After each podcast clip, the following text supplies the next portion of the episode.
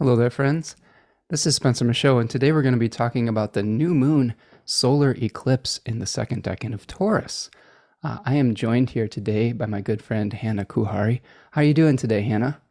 I'm doing good. It feels very springy over here. Yeah, I, I, I love Taurus season, so it's one of my favorite favorite times of the year, uh, and I'm excited about the, some of the changes that might be coming up here for us.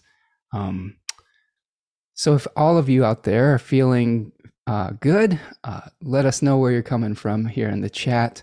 I see Remco is stopping in from the Netherlands. Um, I think we're as, as, far as the feeling good part. There's always some some mix a mixed bag around eclipses, right, Hannah? Hundred percent. Yeah, so we, we might be feeling the drained a little bit before we get renewed um, on Saturday here or uh, Sunday, depending on where you're at in the world or or whatnot. Um, but yeah, if you're joining us, just joining us, let us know where you're coming from. Tarja is stopping in from Finland. Uh, uh, Manu is here from Sweden. How you doing? Place of stillness. Um, always enjoy seeing people stopping in in the chat. Um, if you're just joining us here, do me a huge favor. Uh, hit that like button. Make sure you're subscribed to the channel. If you want to make a material donation while we're talking today, there's a little dollar sign called a super chat or a super sticker, and that really helps us out. Um, so, Hannah, you are an astrologer that is located now. I know you're you've been moving around a little bit. Where are you at? And tell us more about your um, your services. Sure. Yeah, I'm currently located in the Kansas City area, although I'll be relocating to Omaha, Nebraska sometime in July, maybe August we'll see we're building a house so a lot of it is just uh, when when the uh, when the house can be done um, but midwest born and raised and um, yeah i'm a i'm an astrologer and i'm also a psychic medium and um, I feel like I have kind of a unique approach to working with astrology as well as more on the esoteric and kind of spiritual side. But, you know, I'm a Gemini North Node. So all the learning for me, I definitely am an, a, an eternal student and um, love getting the opportunity to chat with you. So thanks for having me back. Yeah, you're my eclipse go-to. I think you're like my. Uh, I think whenever I've gone into crisis mode, I'm like, oh god, man, Hannah, I gotta talk to Hannah, like, because I think you were my guest for the last new moon solar eclipse, right? Was it the yeah. or was it the full moon? I can't remember. I think it was the it, new moon. It was the new moon. Well, was yeah. it? Yeah, it was the Sagittarius eclipse. Yeah, about six months ago or so, and yeah. um, you know, always enjoy our chats. Uh, so I'm seeing um Raven, thank you for joining us from the Midwest. You know, Hannah and I were talking earlier about uh, our respective football loyalties. If you if you're watching in video today, you can see I've got my Green Bay Packers uh, shirt on today because today is what I affectionately dub football Christmas, uh, aka the NFL draft. And if you have a really analytical mind like me, you really enjoy all the possibilities of like new players and analyzing statistics and Hannah is a Vikings fan, so we'll, we'll, forgive her today. Um, no, it's it's it's great. As as I was telling Hannah before we got on here, if you're from the Midwest and you grew up in like a sports family, there you just can't help it. The loyalty that comes through that is is important, and there's like this mutual respect, even if you're a fan of a rival team, and it's all in good fun. You know, for me, it is. You know. Yeah. All right. So thank you, Amber, for the super sticker. I really appreciate that. I love the little jumping uh jumping jacks person we have going on there in the chat box. Uh Raven is coming here from KC. Uh, oh, she's asking uh KC, Missouri or Casey, Kansas? Oh, I'm Missouri. Missouri, okay. Yeah. Uh, and then Lynn is joining us from Vermont. Welcome, Lynn. All right, Hannah, anything you've got coming up in the in your um in your hopper as far as astrological offerings before we get started here? So, nothing new astrologically speaking, but um, I do read the Akashic Records, and that's something that has been a real pillar to my business um, and something that my clients really seem to love. And I actually took a step back from doing a lot of that to um, focus more on my studies and a lot of my one on one clients Um, but with this eclipse energy, I've really felt the nudge from my guides to reopen up those sessions. So I do have spots that I've filled for May, but I will be opening my books for June um, in a couple of weeks. So if you're interested in exploring the Akashic Records with me, um, be sure and get on my email list. I know you'll probably link that stuff at the end, but um, that's the best way to kind of keep in touch with what's going on with me and timing for all of that. Very cool. And your website again is Divine Sky Mystic. Is that right? Yes. Dot com. Okay. DivineSkyMystic.com. Uh, if you want to explore the Akashic Records with Hannah, that is a good place to start. That sounds very cool. That sounds like a very cool offering. Um, I'd be interested in, in checking some of that out. That'd be neat. Yeah. Uh, all right. So we've got uh, Alfay Weatherly is joining us from Arizona. Hello there. And Henry Harrison. Welcome, Henry. Good to see you back here. Um, Manu says, haha, when you say the Vikings fan, I think of Ragnar and Rollo sailing west. I guess it's a geographical bias. Yeah. Manu is joining us from uh, Scandinavia. So Vikings has a different connotation totally. where they are. So, well, uh, I'm, I'm, I'm 50% Norwegian and I still have family in Norway. And actually yeah. the, the mascot for my high school was was was a Ragnar. So very cool. Yeah, I'm act- I actually have Norwegian uh, ancestry too. The the Thorsons were uh, my family line from Norway. So um, yeah, like I said, born born into a a Green Bay Packers family with grandparents in Wisconsin. So I'm sorry, I just can't help it. it yeah. It's just. Uh, I forgive you. It's totally fine. yep. Uh, so, all right. Uh, Nat is joining us here as well. Um, happy to see all of you in the chat. Um, so, a couple other uh, business things before we get rolling. Um, I do have a Decans webinar coming up on May the 14th. So, I'm going to be doing my Decans of Taurus webinar where we're going to be exploring uh, the mythology of Taurus, the tarot cards associated with the 310 degree um, slices of that sign. Um, we're going to talk about how to integrate that into your astrological practice. We have a nice discussion throughout and at the end as well. Um, so check that out. There's a link to sign up uh, for that in the description of this video or on my website, spencermichaud.com. And you can save 20% using the coupon code Taurus20 up until the 1st of May. So if you're looking to save a few bucks, uh, that will be, you've got a few more days left to sign up. So, and I appreciate all of you who have been uh, reaching out with interest in that. So that's what I've got going on. You can also reach out if you're looking to schedule a reading or a transit reading, a natal reading, anything like that uh, at my website, spencermichaud.com as well. I did want to give all of you a little update with the, um, I've got like a kind of a book club thing gestating in my brain. Um, I'm trying to find the right platform for that, but that is in the works. So please keep your eyes peeled for that. And again, if you want to be the first to figure out when that's happening, uh, I also have an email list. So if you want to know when book club is going on, sign up on the email list, uh, which you can also find at spencermichaud.com. All right, friends, that's all the business that we've got out of the way, right? Yeah. Uh, we, we this is you know we kind of have to do that as as uh, as astrologers who are mostly self-employed here. You know, we got to hawk our wares and and then we get and dive into the the meat of the of the potatoes here. all right. Um, let's see. Stars in Harmony Oracle is joining us from Oklahoma. So another, uh, I guess, is that the Dust Bowl we could call it? Is, is, what is what is Oklahoma like? What is what is the affectionate term for the the the Midwest, the Great Plains? Right. Great Plains, yeah. Oklahoma yeah. is a state I have lived in too. So. Yeah, very cool. Yeah, Oklahoma, Nebraska, uh, lots of lots of corn and wheat down there North for Dakota, sure. Minnesota, yeah. Iowa. Yeah, you know, I've just made my rounds. Oh, I can hear your Minnesota now. It's not Minnesota, it's Minnesota. I'm, yeah. Minnesota. I love it. Um, I have the I, I was born in Chicago, so I, I have some hard A's that come out every once in a while. Chicago. yeah, I hear it for sure. Yeah. Um, all right. So pleasantries aside here. uh, so we are looking at a new moon solar eclipse on the 30th of April 2022 at 4:28 p.m. Eastern Daylight Time. So the first thing that I wanted to kind of go over is uh, Hannah, do you have any big picture thoughts on not only the eclipse but maybe some of the, the energies that we're experiencing right now in the sky and what we've been dealing with as a collective?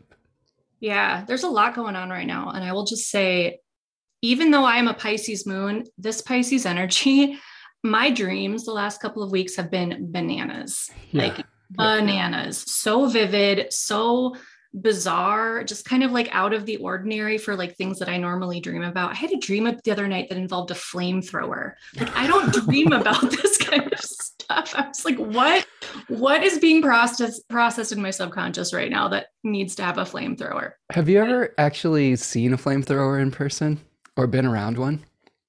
Yeah, no, I can't say I've been around one, but I've seen one. Because um, I have. it's crazy. I just one small digression, if you'll forgive me. Absolutely. I, I went up to the uh, Upper Peninsula of Michigan on a vacation a few years ago, which is a really cool place. Mm-hmm. And we stayed in this little hotel. I think it was called the Clark Motel. And in the back of it, they had this like airplane hangar full of like weird collectible things. Uh-huh. And the guy, it's usually like where these bikers stop off uh, to stay and they invited us back to hang out in this airplane hangar that had like collection of like trucker hats, weird like snowmobiles, all sorts of weird stuff, a weather tower that they would drop bowling balls off of and and he's like, "You guys want to see something cool?" We're like, "Yeah, I guess." Yeah. flamethrowers. Like, check this out. it just shoots like a 30 foot flame. so I just, I, that was the first thing I was thinking about when you were talking about your, your flamethrower uh, dreams. So yeah, it's just so random. So yeah. there's that going on. Sure. Um, I think this Mercury and uh, Pluto conversation that's happening today is also really important as we're moving into the eclipse. I feel like it's really reminding us right now to take notice of messages that are coming in for you today. Maybe as you're listening to this, um, you know what are the points that are really feeling like they're hitting home for you or themes that are coming up so you know both of these planets are headed into retrograde i think pluto is you know just a couple yeah. hours away from turning retrograde. And then we're going to see Mercury in a few days as we enter into May also turn retrograde in Gemini, where we're really going to be flooded with a lot of, you know, busy ideas that we're processing. And so I feel like having this eclipse somewhere in the middle is a time to really open up, um, especially with this, you know, Uranian signature, really opening up to something new, um, being being welcome or welcoming in potential magic, um, yeah. things that could kind of shake up our normal routines and experiences. And um, and then we're going to move into a period where we're really processing okay, what did that mean for me? How could this be relevant to my life? And especially once Mercury then moves back into Taurus, figuring out how are we going to make these new ideas practical and tangible mm-hmm. in our lives. So I feel like this could be a really constructive period for us. And my other big picture thought about this eclipse is that this is a powerful eclipse and you know there's already been a lot of chatter about how this one is quite benign in, in, in regards to ecliptic energy right. but i also see this eclipse as energy that's not just spanning the typical six month cycle but it's going to be re-triggered multiple times um, because we've got mars that's going to be coming through taurus in July. The North Node is going to be retrograding back to that 10 degree point in December and January. So coming into 2023. And then we're going to have Jupiter moving through in Taurus in 2023 and 2024. So I feel like this is big energy that could really be um, life changing for us in terms of what we're manifesting in the future and how we're building stability for our lives, kind of in the big picture um, perspective here. Yeah, yeah, definitely fun, fundamental and foundational. I, I like those words. Yeah. and yeah, I have I have been hearing a lot of chatter uh, about this eclipse maybe being one that's um, you know not as harsh as some other eclipses. Mm-hmm. Uh, you know, generally eclipses weren't really thought of uh, fun events mm-hmm. traditionally, mm-hmm. right? Because one of the lights, the life givers, were shutting off or being swallowed up by a, a, demon or a dragon or something of that nature, and that was kind of scary for people in antiquity. Um, but yeah, I agree one hundred percent. Like where these are these are epic times right now. Um, I think especially with the the Venus Jupiter conjunction happening simultaneously, we can kind of break that down in a second. But um, yeah, my a, a, few big picture confirmations. Uh, just echoing what you were saying. Is um, this eclipse being very tightly conjoined Uranus is really asking us to shake up our the way that we deal with our resources, the way that we deal with our rhythms and our routines. Um, and it's kind of it's important to welcome the new, I think, right now. And the, the new things that we're putting into place will have reverberations and echoes out into perhaps even the distant future here. Mm-hmm. Um, and you you and I are both going through uh, things where we're trying to establish new home bases on some level. You know, you're building your house and moving, and um, I'm in the process of uh, purchasing a house. So it's it's uh, th- those are big changes that last a, a, a long time.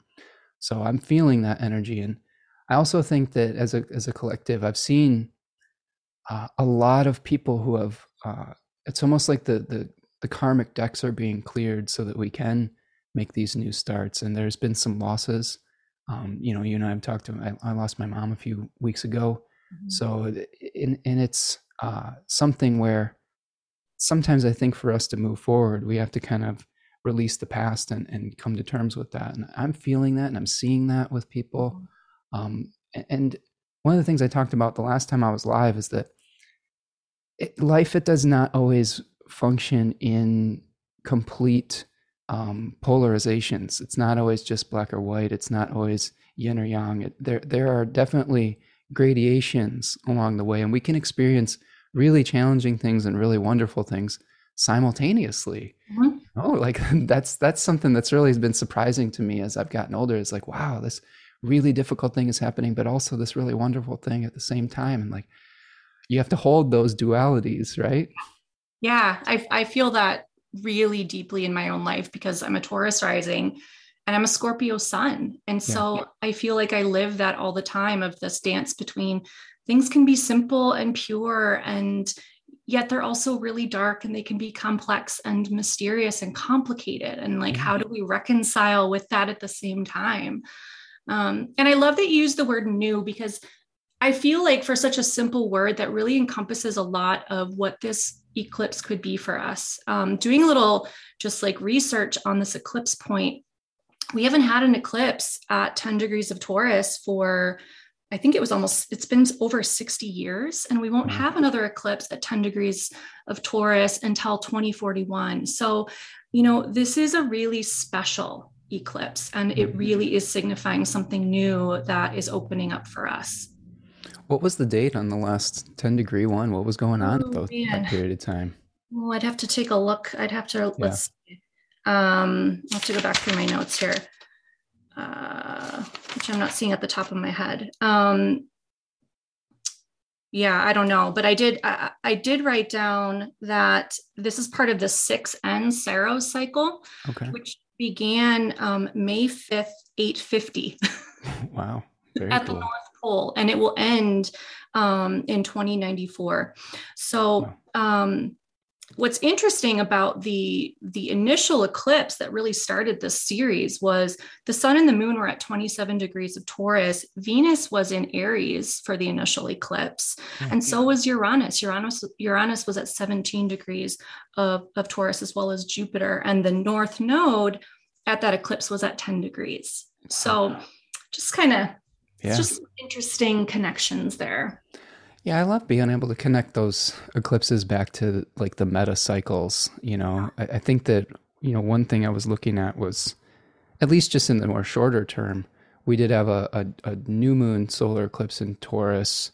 That series of eclipses around 2003 to 2004, mm-hmm. right? And then we had the the south node in Taurus um, that was somewhere around 2013 and 2014. Right. So on a on a smaller level, you can connect back to those. I know for me in 2003, 2004, like I was getting ready to be a dad, and now at right. these eclipses, uh, my daughter is ready to go to college and you know move out of the house. So it's it's uh you can see the connection with that as well. It's really really interesting to see. 100. Um, percent I had my I had my daughter during the um, the cycle in 2013 2014 my first child yeah. with Scorpio North Node. Um, so definitely some similar you know themes um, that you were experiencing too. So, yeah, it's interesting to kind of connect the dots in looking at past cycles in our life and to see how those things kind of repeat over time. Of course, in a different way, but yeah, um, yeah very 100%. interesting. Um, Remco is saying amen to the dreams being wild and extremely vis- vivid. Uh, Lynn is joining our Midwest Love Fest, uh, having grown up in Ohio. All right, thank you. Go Hawkeyes. Uh, X is joining us from Vancouver Island. Welcome, X. Uh, Rachel is here, I believe, from Ireland. Uh, so welcome, Rachel. Christopher is joining us and talking about Uranus being a, a, reshuffling of the deck. And the eclipse is maybe asking us to play a different game, right? I, I agree, changing, shifting narratives. Um, okay, so I'm going to pull the chart up here, uh, Hannah, and let's what? take a look at it and see what we've got. So let me get everything arranged. Okay, so here we see on the on the, on the chart, if you're watching along with us today, uh, the April 30th, 2022 eclipse at 4:28 p.m. Eastern Daylight Time. The sun and the moon coming together at 10 degrees of Taurus, the second decan of Taurus, which we see some significations related to the Six of Pentacles card. Um, in this card, we have people receiving charity uh, with from maybe a, a person of means that's holding the scales of balance and the scales of justice. So there is some uh, some themes of charitable uh, donations, uh, you know, economic justice that come along with this particular decan as well.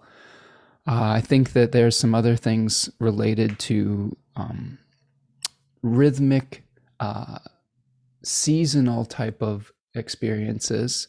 There's a, and we'll get to this in a minute, but we'll we'll talk about the horai, which are the, the, the of the seasons and the the hours of the day, and, and they were sacred to farmers and, and in agricultural societies. Um, we're dealing with the face of the moon. So the moon is in in its exaltation. It's in its own face. It's a very powerful moon. So a really powerful moment for for planting a seed yeah. and, and, into very fertile ground. Um, and with Uranus here, it is it is a really uh, powerful shakeup of your rhythms, of your material routines. And then what else I wanted to point out in this chart, Hannah, is that the host of this um, of this lunation is Venus. And Venus is going to be doing something really interesting on this day. It's going to be making a conjunction with Jupiter at her degree of exaltation, roughly 27 to 28 degrees of Pisces, while also in Jupiter's house, while Jupiter is still there um, in, his, in his own domicile. So, two extremely happy benefics coming together that are sort of having a huge influence on this eclipse. Um, what do you think? What do you make of the, the Venus Jupiter uh, conjunction with Venus at the degree of exaltation here? It's definitely uh, a temperance, I feel like, to the otherwise really erratic energy of, of the eclipse. Um, but it's magic. It really is yeah. magic. And, you know, Venus in Pisces is all about the essence of things and, you know, unifying through the essence of things. So I think there's something just really hopeful, but not just hopeful of like a wish or a dream, but remembering the magic that is possible when we take those leaps of faith and we're open to something larger than might than what we perceive might be just sitting in front of us. Yeah 100% um, where those are coming together we see the 10 of cups decan and we've got this like rainbow this very idealized vision with these maybe this happy family dancing in joy and they're exalting this rainbow. Um, I, yeah, I, I, magic is a good word for it because I think that there's an ability to manifest a long cherished vision or dream um, with these two planets coming together.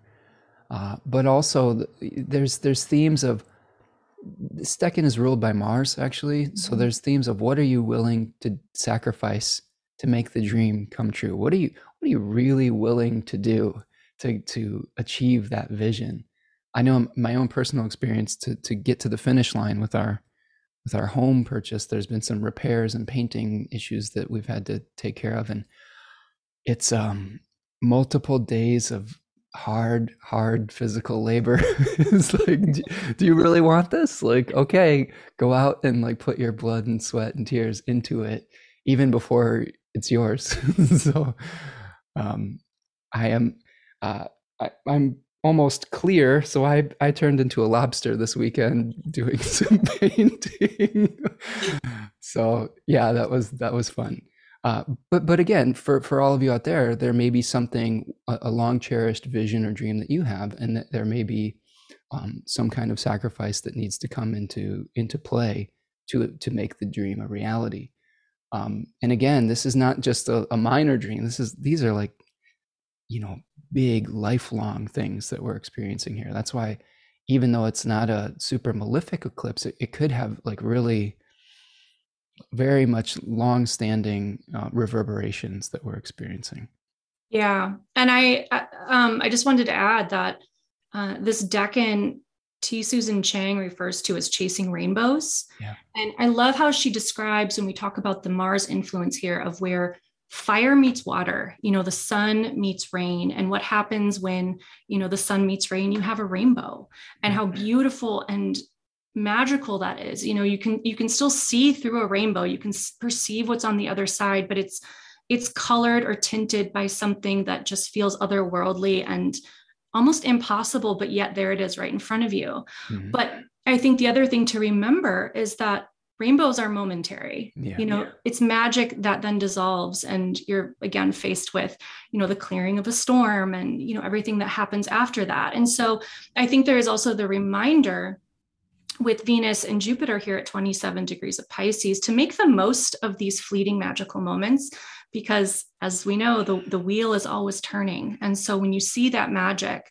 um, pause you know again feel the essence of that. How is that speaking to you? And how can you hold on to that magic for a moment that you can then infuse that inspiration into something larger um, or or long term in your life? Yeah.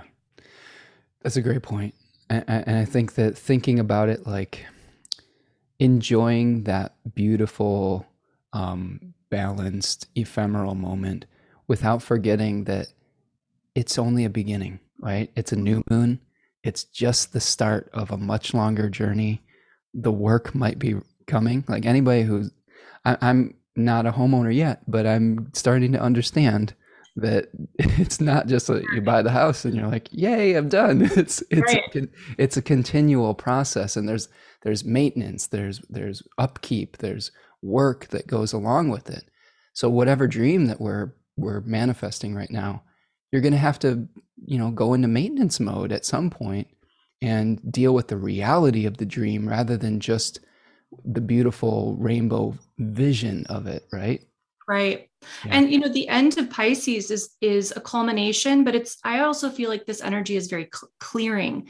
You know, there's a clearing that happens when we get to the end of this cycle, the end of the zodiac before you know we move into aries. And i yeah. you know both of these planets are going to be moving into their new beginning and a fresh start that we're also going to be experiencing. So i do think that there this is also a moment to to pause but also to to realize what are you what are you keeping here? Like what's going to stay behind? And what are you carrying forward into this next journey with you? Yeah. Yeah. And uh, we've got people in the chat that are pointing out um, m- a lot about pluto here. Uh, and as you were saying earlier um, pluto is retrograding as we speak stationing retrograde and will be retrograde by the time this eclipse comes. So there probably w- was or will be or we are in process of a great purging as well to mm-hmm. to be able to make room for maybe the new start that we're going to be experiencing here. So and i think that a lot of people i've seen have been going through that process where you know m- many things that have been either repressed or many narratives that maybe have outlived their usefulness in our lives are needing to be let go of and sometimes that can be a painful part of of change in a process I was thinking about this, Hannah. I wonder if you have some thoughts. I know you do, like you get that beautiful Jupiter Uranus and in Sagittarius.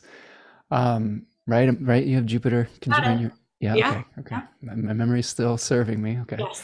uh, so my thought was, you know, human beings are. My viewpoint is that they don't really super enjoy change. That that we would prefer the status quo, even sometimes when it's bad. Um, and this may be a reason why we see eclipses as these quote unquote malefic events, because they do herald change. They do herald new circumstances, differences than what we were used to. Uh, how, how do you, and then that, that, that can also be liberating though, can it? Where we say, like, maybe they're not just bad things happening, maybe they're just different things. And we are ascribing good or bad to it by our uncomfortableness with the change, right? What, do you th- what do you think about that? Yeah, no, I agree. I think yeah. for as much as we like to say, I'm welcoming the season of change into my life. Oh, that's a nice thought. Are you really welcoming? right. you know what and it could be something as mundane and simple as like starting a new exercise routine i mean how many people know how challenging that can be i mean hello yeah. it's it's it's hard it's like oh the idea is nice but to actually put the feet your feet forward and to start to make those tangible steps again we're talking about earth's you know earth energy here yeah creating that change and moving our physical being, our physical vessels through that process of change and everything that kind of ripples out from that um, is hard because so much of that is also outside of our control. And what do humans love more than than the status quo is control, you know? so, yeah. you know, change also um, is asking us to kind of take our hands off the steering wheel a little bit. And that can be really, really hard. So yeah especially taurus too right which is which is one of the most fixed kind of places it's the element that's the slowest you know it's the type of things that we look at for our super fo- fundamental foundation and backbone and when those things are getting shook up with uranus here and with the eclipse and with all of these things that can be just very disorientating. I think that's the word that, that makes a lot of sense for me here is we just kind of like looking around like oh my god what is happening? Where am i? You know like 100% you're talking yeah. taurus rising. I mean control issues hello.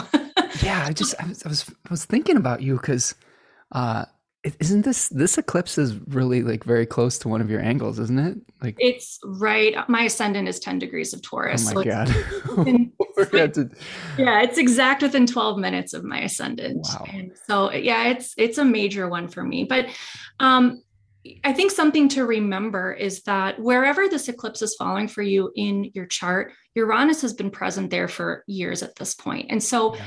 these are shakeups and shifts. I kind of think of it as like tectonic plates that are moving. Again, we're talking about the earth here, earth, you know, an earthquake that um, we've been preparing for in some in some sense of that. You know whether it's been more at a subconscious level or not you know um, uranus had moved over my ascendant last year and that felt really shocking to me. Um, now i feel like i'm now that you know uranus is in my first house it feels more of like i can i want i'm ready to embody these changes yeah. you know i'm ready to just own these things and um it takes that kind of initial shock value that Uranus is so famous for, I think, sometimes to just jolt us out of that dreamy state of just things being the way that they are. And I think that that's kind of the counterbalance to a lot of this Pisces energy. I mean, I think of Uranus, a lot of people talk about it being like the lightning bolt from heaven.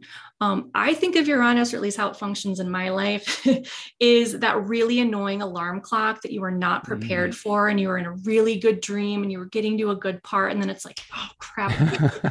you know, oh, and, yeah. and you're just kind of disoriented for a moment of like, oh, where am I? What time is it? And then you kind of settle into this new reality that you're that you're waking up into. And you know and uranus also you know is is the great awakener. So however you want to explore that in your own life yeah there is something that we're waking up to and beginning to acclimate ourselves into um, into that new reality.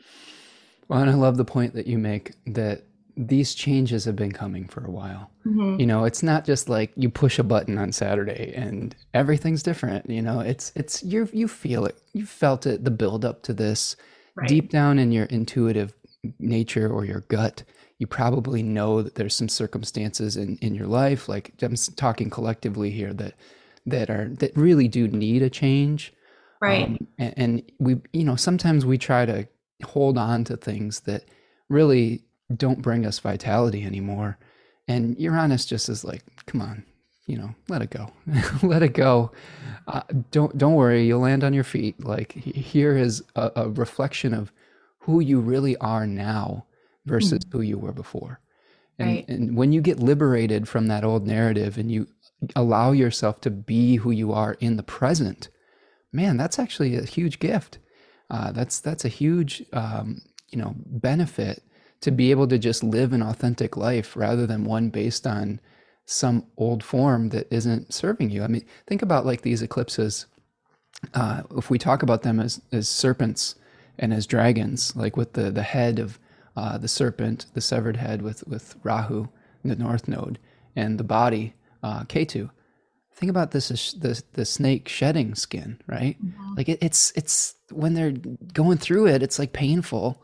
But if you try to stay and keep yourself small, I mean, that's not serving you. And look at how beautiful and shiny and new all those scales are when you get to emerge from that that old skin on some yeah. level, right? I think that's just the summation of the axis between you know Taurus and Scorpio, and that is, um, I think of that axis as the axis of alchemy, really, because mm-hmm. Taurus is the alchemy of light that takes place as the sun meets the earth and creates organic and biological power.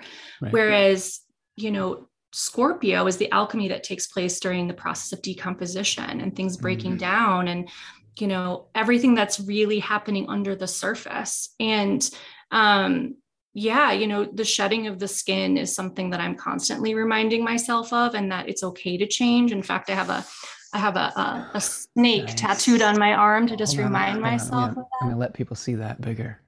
Very nice. Very cool. Snake. Is that yeah. a is that a Luna moth? I have a Luna moth cool. and strawberries and flowers. It's very Taurian for yeah, yeah, yeah. tattoo.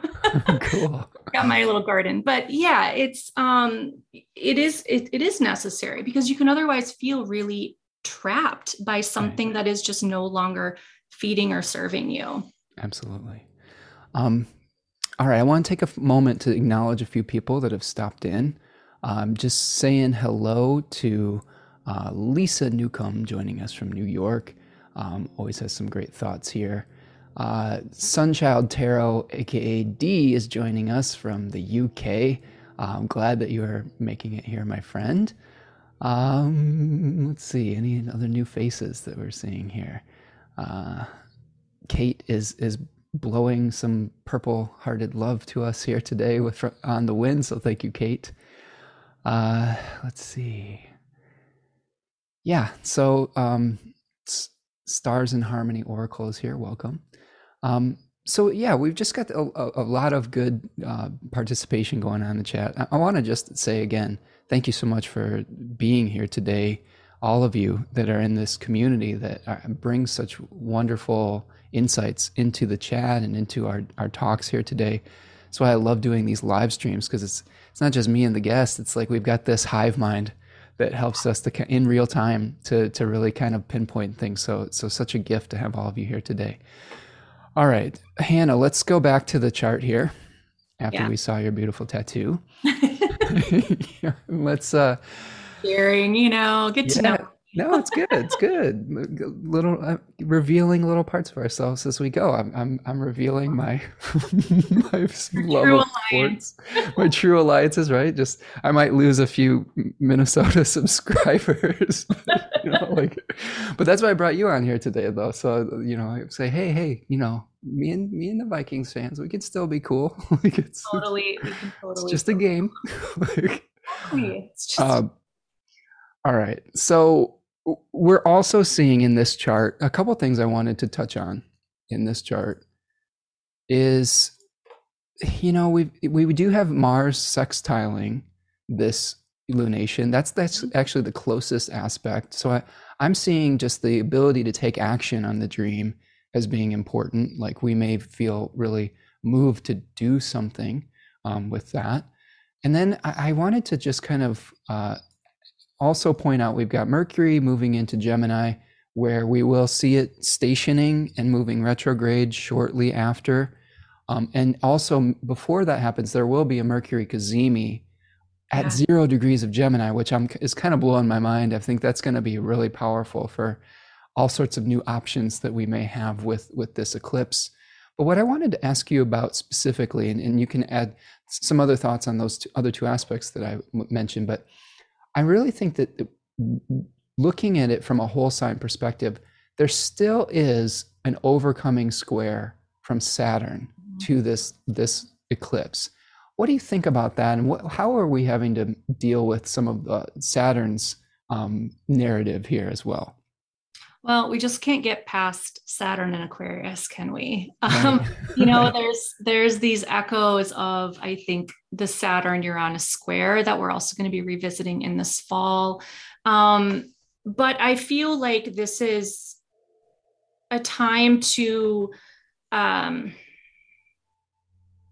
take a look at again what what's coming with and what's staying behind. What is if and if we're we're really anchoring into that earthy um, piece with this eclipse with our resources how are we using or mismanaging those resources mm. especially mm. as it relates to a dream that we're trying to manifest yeah. you know it could be as simple as like our money how are we spending that right now um, but it could also be in relation to how hard do we feel like we're working towards that you know are you are you overworking yourself right now are you pushing yourself too too far i mean after all this this uh, eclipse is in the territory of venus. So do you need to be more receptive and allowing? Mm. um or you know do you need to be taking greater responsibility as well for your actions and the the i don't want to say the consequences but how those actions could um, you know have implications to your community to your society to your groups you know to this this larger collective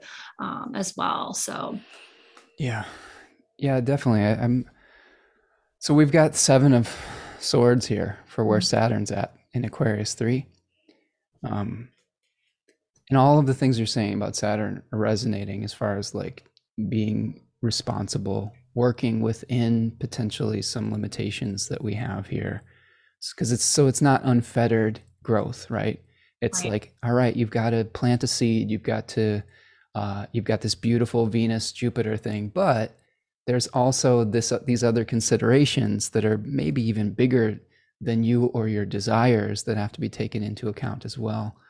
Um, and I think that, you know, Saturn and Aquarius, one of the things I've been really meditating on with this, and this was from a, an author, Joy Usher, that has really turned my mind around on a, on a number of planets and signs through her book, A Tiny Universe. And she talks about uh, Aquarius as being the glass ceiling energy, right? Where it's like this, um, this energy of mental limitations that we create, like through telling ourselves we can or cannot do something.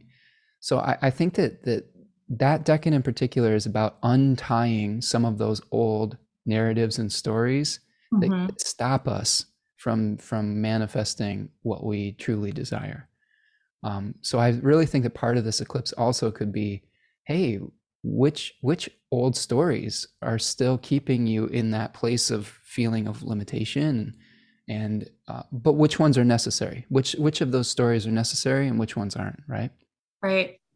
Um, you know and to echo that saturn energy the the north node for this eclipse is in the third decan of taurus which is saturn ruled. And so mm-hmm. there is kind of also just that underlying um, saturnian influence about patience you know that things of quality and of a lasting nature and, and even of beauty sometimes take a long time to to to create and to to organize. And um, sometimes things need to be adjusted and reworked in some way. And there was a quote um, i can't remember if it came from t. Susan chang's book or bernadette brady's but there was something about saturn in, in relation to um, with Taurus too about life without limits is unprotected. Mm-hmm. And when we think about growth in Taurus, right, fertile, um, fertile ground, beings that are just freshly being born, you know, tiny creatures that that are still quite vulnerable.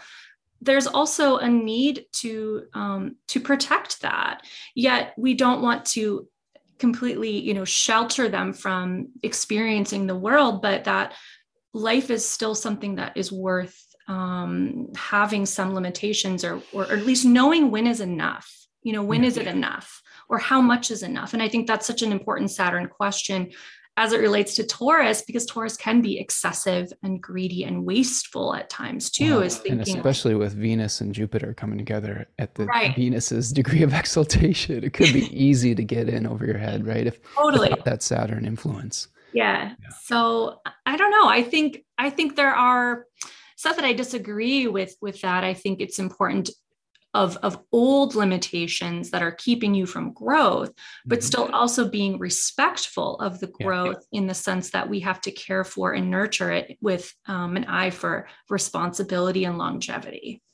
Yeah, absolutely. You know, I think that all of the planetary influences and impulses, they're all about maintaining some kind of, I guess the word I would call it would be homeostasis, right? Some kind of balance of nature. You know you have unchecked growth that can turn into something malefic right? If you don't have the boundaries if you don't have saturn and mars recycling some of the old energy and setting healthy limitations. So yeah working with that energy. And i think you're touching on a really important point when it comes to patience because mm-hmm. we, we, you know we're just starting this big new material cycle this new rhythmic cycle um, and you know, Rome wasn't built in a day, right? It, it, it, takes maintenance. That's one thing I want to point out about this eclipse is it's second decan of Taurus. The, the superpower in that decan is consistency. It's showing up and doing just what is necessary, and then letting nature uh, assist you, right? Like that's what Venus to me is. Is like being receptive to the, the forces of nature, but also participating in it as well. And, you know, the I Ching was talking about this today too, the, the receptivity nature that we'll get to uh, at one point in the show here, but um, really working uh, and opening up to, to the energy rather than forcing things. And, and Saturn is a planet that's like, you're not going to force anything because right. I'll stop you right in your tracks, right?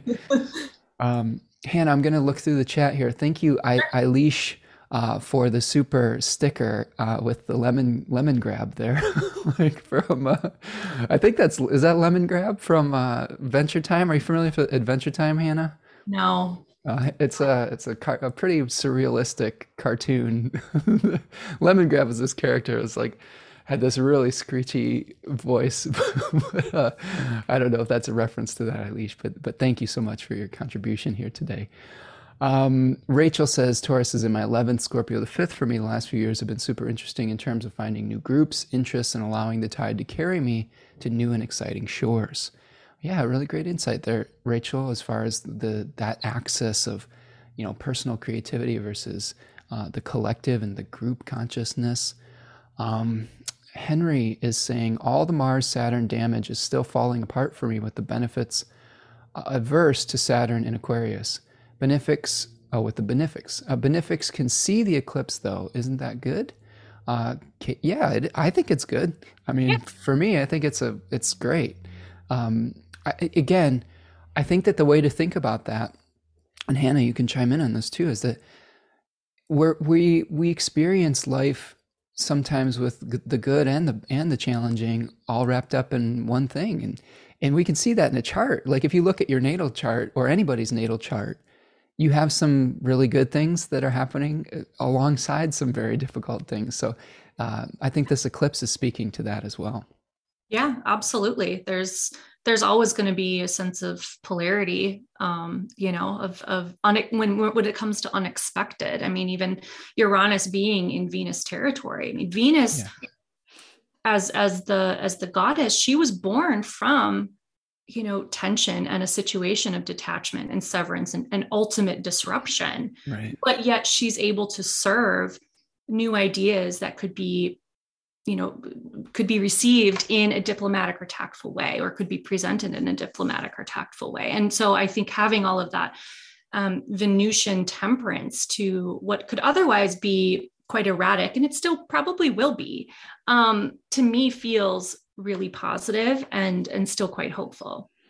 Yeah yeah i like that you're bringing in the the origin story of aphrodite or venus here because Uranus is part of that, right? With Mm-hmm. Kronos taking his sickle, aka Saturn, Mhm. uh, the son of Uranus, okay, that was his child, taking that sickle and severing his genitals basically, and them falling into the sea. And from from that, uh, those severed genitals and the sea foam, that was the birth of Aphrodite. That's what created Aphrodite. In addition to the Erinyes, which was born from the blood, right? Right. Who were the punishers of hubris, right? So there was see how both of those things can be born uh, out of that single act. So Right. I I love um, sitting in the ambiguity, like with this. Absolutely. Yeah. And from a, from a practical standpoint, at least what I think the the the lesson with Uranus um, and these changes that we're all going to be experiencing in some place in our life is that if we are to repress or suppress or block these reinventions that are being requested of us by Uranus, we can experience, like you're saying, the Furies, as they're also Right. known, which were created by the blood as they, uh, you know, the dismembered member of Yeah. uh, Uranus by Kronos. Um, and that can be experienced as resentment and Yes. retaliation and, and even um, never endingness, right? Nothing would ever change and, and it just being infinitely the same. And how boring would that be? Um, and I think that, that that story is also kind of infused into this ongoing Saturn Uranus conversation too, that you know the furies can be born within us if we are repressing changes that are necessary and timely in our lives or if we are more embracing of those changes we can also expect that those furies can be hurled at us from those outside saturnian forces so Yeah. something to kind of just also keep in mind that is and this is something that i'm just sharing from personal experience with uranus coming over my ascendant last year is that i finally had to realize that the dis- the tension and disruption in my life could either be self-caused by me not embracing where I was in my life and how I've changed, or I could em- embody that and, and have a sense of inner peace and contentment and deal with other people not understanding it, but Mhm. feeling still whole in myself.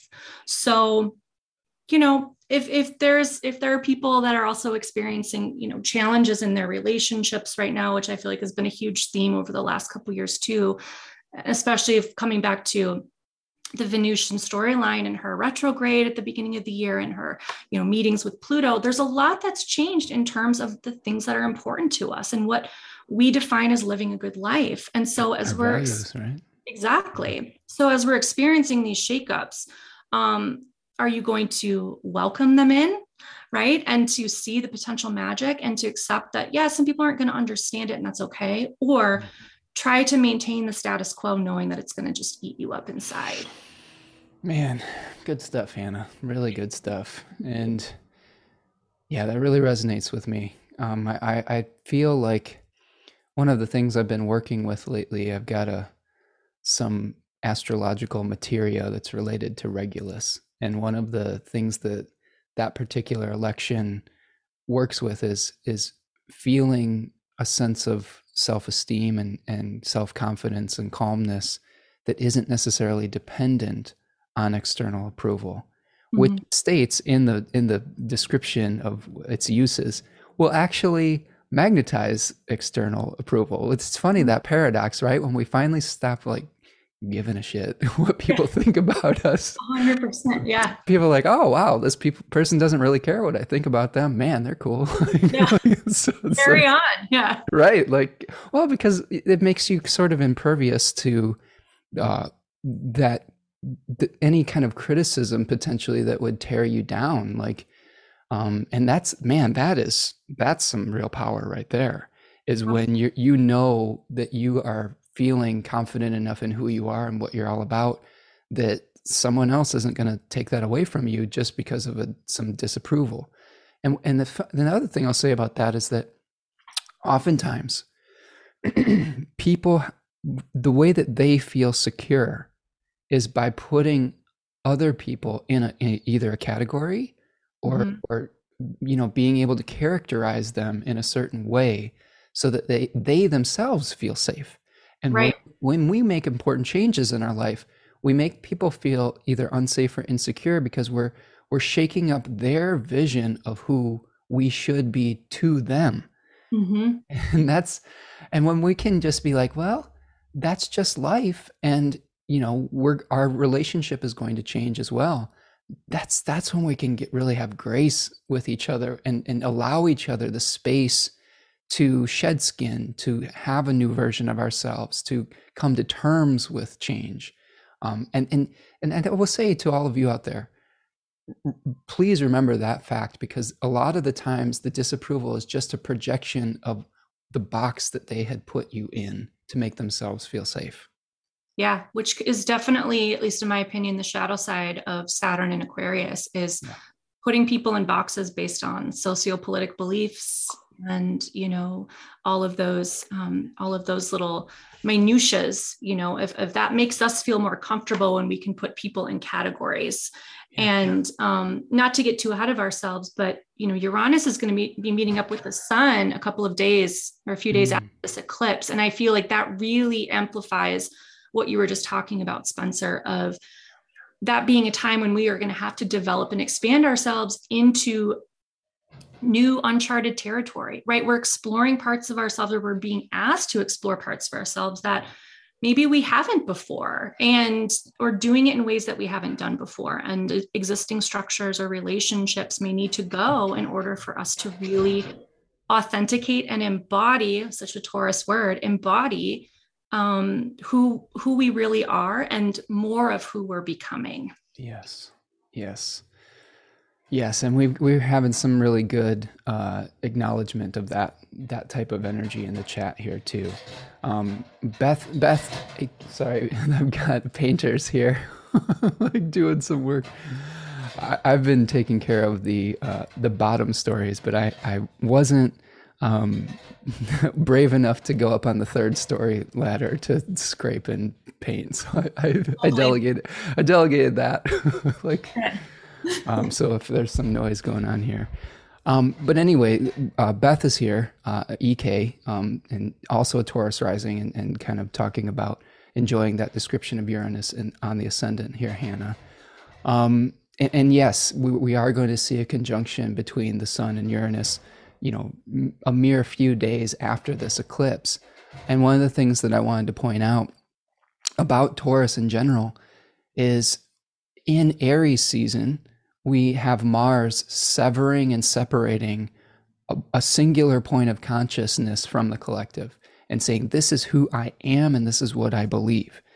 And then we take that, that uh, newfound sovereignty and we infuse it into a body. We, we, we bring them and join them together. So, this is the infusing part of your philosophical belief system, your hard won individuality or individuation and putting it into some kind of material form here as well. Mm-hmm. So, uh, and it, it's it's going to be uh, new. It's going to look different. And again, like there's projections galore that could happen with that, right? Mm-hmm. Um, okay, so I, I, think we've got a pretty good understanding of what's going on in this chart. Uh, again, I think we've touched on Mercury being in Gemini a little bit with the the upcoming retrograde and cazimi that will be happening in the shortly in the days afterwards. I guess my my final thought on that would be that Mercury going into the first decan of Gemini is just um, that's that Eight of Swords energy where you may feel paralyzed by all the different pathways that you could potentially explore. Yes. Um, choices. all choices. choices. Right. Yeah. You, it's like you've made this decision. Now here's all these other things to consider. So uh, I do like the way T. Susan Chang uh, helps us resolve that in 36 Secrets, and it's using the other eights. Um, so, like, like Eight of Pentacles is like, hey, get to work. You know, you have a choice to make. Just mm-hmm. start working on something. Right. Or um, the Eight of Cups, where it's like, you don't like the choices, walk away. You know, like. oh, that's uh, another way to deal with it. And the Eight of Wands, I think, was uh, um, wait for change because it will come you know? Like don't you don't have to necessarily do anything. And then and she was talking about eight of swords being about maybe by meditating and collecting our thoughts we're not having that kind of that chatter uh, going on too much so we can focus on what is really important to us. Mm-hmm. okay well i'm going down the list here. We've got we've hit some good parts of this. Uh, i think the next thing i've got on my list is just talking a little bit about taurus 2 in general, Uh, and just uh, maybe getting a little bit more in depth in that. Um, as we were talking about before, we've got the t- the six of, of Pentacles card with which is a it is called material the Lord of Material Success in Book T or the Lord of Success in the Book of Thoth. Austin Coppock calls it a linga yoni uh, in 36 Secrets, which is this uh, fertility stone that sort of looks like this. Uh, and he talks a lot about seeding the the fertile soil, like you were talking about with the the very fecund and ripe soil. Um, and then I wanted to to discuss with you the the horai, uh, the spirit of of the second decan of Taurus. Um, the horai were these uh, these goddesses, these three goddesses, Eunomia, Irene, and and Dike, which roughly translates to good order, good pasture, peace and spring and justice. And they were responsible for the regular motion of things and the hours of the seasons. Um, how do you think we can incorporate the the uh, the challenges of the of the horai and and into our life and, and embrace that spirit of Taurus too? With the cycles you talking I about? I think so. Like, wh- how can we utilize that spirit for success in in this in this uh, upcoming eclipse?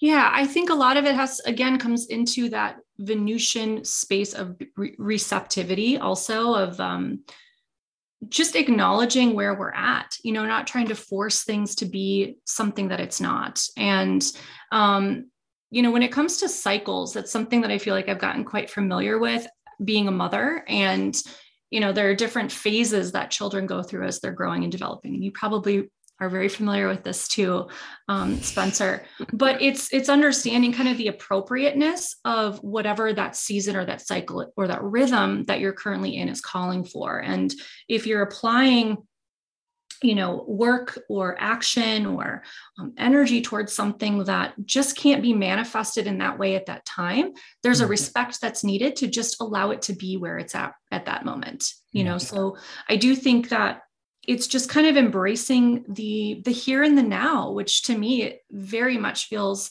you know kind of the the epitome of a lot of that that higher octave of taurus is like being here now like being in this moment and what is it calling for you? And you know animals are so good at that you know they're they're they're so good at knowing what their bodies or or what they need in that that moment and nothing more and just Mhm. respecting kind of where they're at and and not overcomplicating that as well Well, I, I, you know, Hannah, you are you definitely are the perfect guest for this, and all of you out there in digital land here today. I think you're in good hands with the two of us today because my moon is in this decan of Taurus, and Hannah has her ascendant here. We've we've lived this energy for our entire life, and and I will say, 100% agree that you know you look to nature, look to the the way that the, there is interconnectedness and and like um, an animal in a community is going to do what is necessary for that moment. They're gonna they're gonna you know hunt their food. They're gonna gather their food, but then they're going to rest. They're going to maybe not push the river on some level. And I think that that balance is really important, which brings in one of the the, the sephira of the the kabbalistic tree of life, which is the the middle pillar of three pillars where we have uh, it's called Tiferet. So the sixes in the tarot is is Tiferet, uh, which is related to the sun and balance. So we're trying to balance out hard work. We're trying to balance out rest and play and pleasure. Um, I like the fact that I think that I've seen with you, and I think both of us are able to do this. Is when you have some Taurus two placements, which is the exaltation of the moon. It's kind of like showing up. You just keep showing up and you do what you need to do in that day. You don't force it and and then you rest and then you show up again. It's consistency, right? Um, and has has that been because that's been a, that's helped me succeed. Has that been true for you as well? Like the consistency part of it? Yeah, absolutely. In both my business and just my life in general, and just a little, um, a little something about me is that I'm a military spouse, and um, something that I've reflected on as we are getting ready to move is my oldest daughter is having a lot of anxiety about leaving her friends and you know starting over in a new place and you know all the challenges that come with that. She's eight. And i was reflecting with my husband how the majority of her life has been periods of constant change and instability. Matt, my husband, was um, deployed for six months when my daughter Barrett was eight was uh, three months old for the first time, wow. and he's been deployed over the course of uh, a total of three years in her eight years of life. And so she's only kind of understood life as a series of hellos and goodbyes, and yet as a mother for the first time i was also really struggling with like how do i raise a child on my own while my husband is gone and yeah. and also to when he comes home to kind of reacclimate to being together and something that i just really anchored and rooted into was my daily routines mm-hmm. and having a child having a baby really kept me centered and grounded because you know children need very little honestly. I think our modern culture overcomplicates what children actually truly need maybe babies need yeah, you know yeah. that i would wake up to feed her. And she was what got me out of bed in the morning. She was what helped me can stay, stay consistent about the basic stuff that postpartum can kind of um, take away from you like drying your hair and you know even taking showers and just making sure you're eating enough and all of that stuff. And so having those consistent routines and just continuing to show up for my daughter, but also for myself, help to keep me in that space of I'm just going to tackle today and then I'm going to see about tomorrow. I'm not going to worry about, you know, how I'm going to get through this next five and a half months. I'm just going to worry about getting through today. And that's something that was such a deep lesson for me that I've carried then over into now with this next move and also with my business and not worrying about, well, what's my business going to look like financially in three years? Right. I've got some, I've got some goals, but I'm going to focus on what am I going to get done today that's going to help me build towards you know something tomorrow and you know next week and that's really all that we have truly is just this moment anyway i love it and yeah.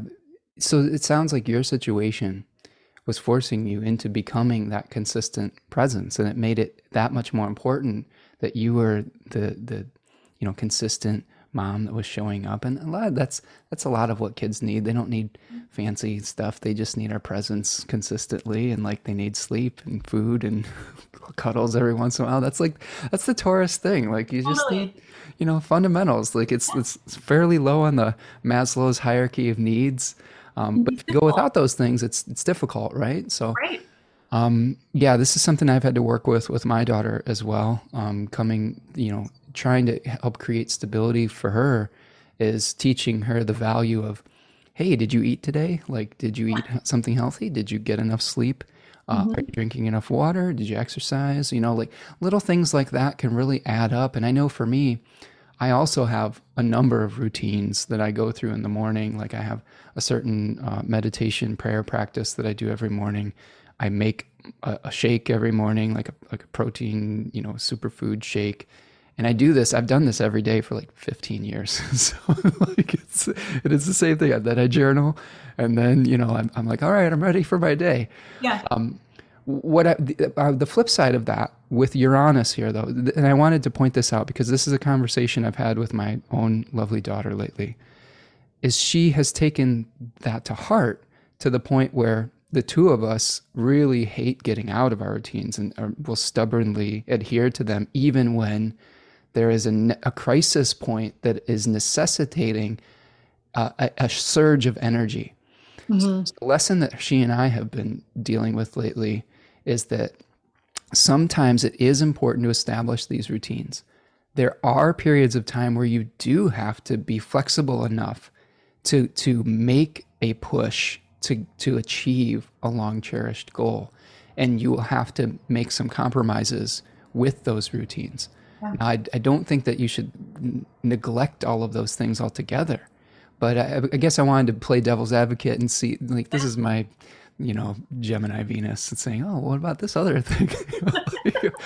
but but does that make sense too? Like, have you found times where there is a time in your life where you're like, "Okay, I, I know I have these things that I want to do, but this is my priority for the moment." I like what you're talking about with the moment, right? Yeah, absolutely. It's it is. Um, sometimes it is reprioritizing, and mm-hmm. Um, we've had to deal with this this topic also as it relates to my kids, especially my oldest, and she has ADHD, and so she really she really thrives on a structure, and yeah. she feels the most settled, and and I do too. But there are some times where change is unavoidable or plans cancel, you know, yeah, and she's yeah. she'll get so disappointed or upset, and it's having to explain, you know, I realize that's not what she wanted in this moment how can we still work with this scenario or how can we pivot and move in a different direction that still feels okay and you know changing up those routines and rhythms and systems can feel unsettling but it can also be an opportunity for us to see something that we didn't see before mm-hmm. you know if mm-hmm. you think about it simply as like walking down the same path every single day you know if you have the same routine that you drive to work every single day you're comfortable. You kind of have landmarks. You're able to navigate probably like with your eyes closed, right? Yeah. And then if you have to take a new way because suddenly there's road construction, there's, there's a detour, it's like, oh, I'm not really sure where I'm going here. But then, oh, I noticed. yeah. detour. right. Yeah. yeah. But then you see, oh, there's like a coffee shop that I didn't know existed. Oh, there's a beautiful park. Like there are things that come into your awareness that you didn't even know existed that now are suddenly a possibility that you're like, hmm, maybe I should go this way and, and to see what happens. And so there isn't there is a, a request to kind of experiment i think when we're talking about uranus with these very taurus uh, kind of fixed uh, qualities of you know the status quo or like kind of those routines yeah. of day old and and um, the same thing every single day like you were talking about you know maybe you need to just have avocado toast one morning and see how you feel spencer. Maybe maybe. You'll be a new man. I know. I'd spend a small fortune on all these powders that go into this stupid shake that i make all the time and maybe i'll have to buy some some paint for the living room at some point with the new responsibilities but yeah. um no and i think what that brings me back to is really, I think the key that we're getting towards here is routines are important and t- self care is important, but even you know routines benefit from moderation, right? I think right. that that moderation is really the key. That was something that came up in our upcoming I Ching. Is the the middle path is really important. Sometimes you can even get too fixed and, and saying too stubborn in our routines and saying, no, it has to be like this, and I'm not going to be flexible in this moment. And you know, learning from the Tao and Taoism, you know, the, about sometimes when we go to an extreme, the seed of its opposite is planted, right? Mm-hmm. So, right. so if you you go too too routine focused, what you're going to do is create a chaotic, chaotic moment in the future if you're getting too uh, fixated on that. Right, um, you, you, suck the potential life out of something. The spontaneity. I think, yeah, well, even yeah. just from a from like an agricultural standpoint. Um, growing up in minnesota. My dad grew up on a farm and he uh, he worked in the department of agriculture for uh, a while when i was growing up. And something that i remember him telling me was that something that's essential to agriculture is constantly changing the crops that you're growing in your fields every year. So you don't mm-hmm. want to grow corn in the same field or soybeans in the same fields every single year because that plant is going to essentially suck the nutrients out of the soil. And so the soil becomes depleted. So what do you do? You rotate those crops so that, you know, maybe you have soy one year. And so those help to kind of counterbalance or impart different kinds of, um, you know, minerals or nutrients back into the soil so that it's fertile and, and has that element of. Um, so you're saying I need to rotate a new breakfast. You do. to, you do. To keep my body guessing. yeah. But, you know, it's, it's to help, again, looking at long-term um, progress, there is something that needs to be shaken up to in order growth and life to continue. And um, I think that that's an, that's you know important and it can be hard but it's it's necessary for sure. I'll tell you one thing though that is a consistent in in my diet. And this came from my 106 year old grandma that lived to be 106 years old. I said grandma what's the secret? My great grandma and she's like dark chocolate so I, I I have this raw cacao dark chocolate powder that goes in my shake every morning. And So I'm fueled by dark chocolate w- without the sugar, right? And uh, mm-hmm. uh, I'm a firm believer in that and the, and the, the happy brain chemicals that it brings up. So, um, but but yeah, maybe shake it up a little bit, right? Maybe Yeah. some new fruits or something. Like, yeah, yeah.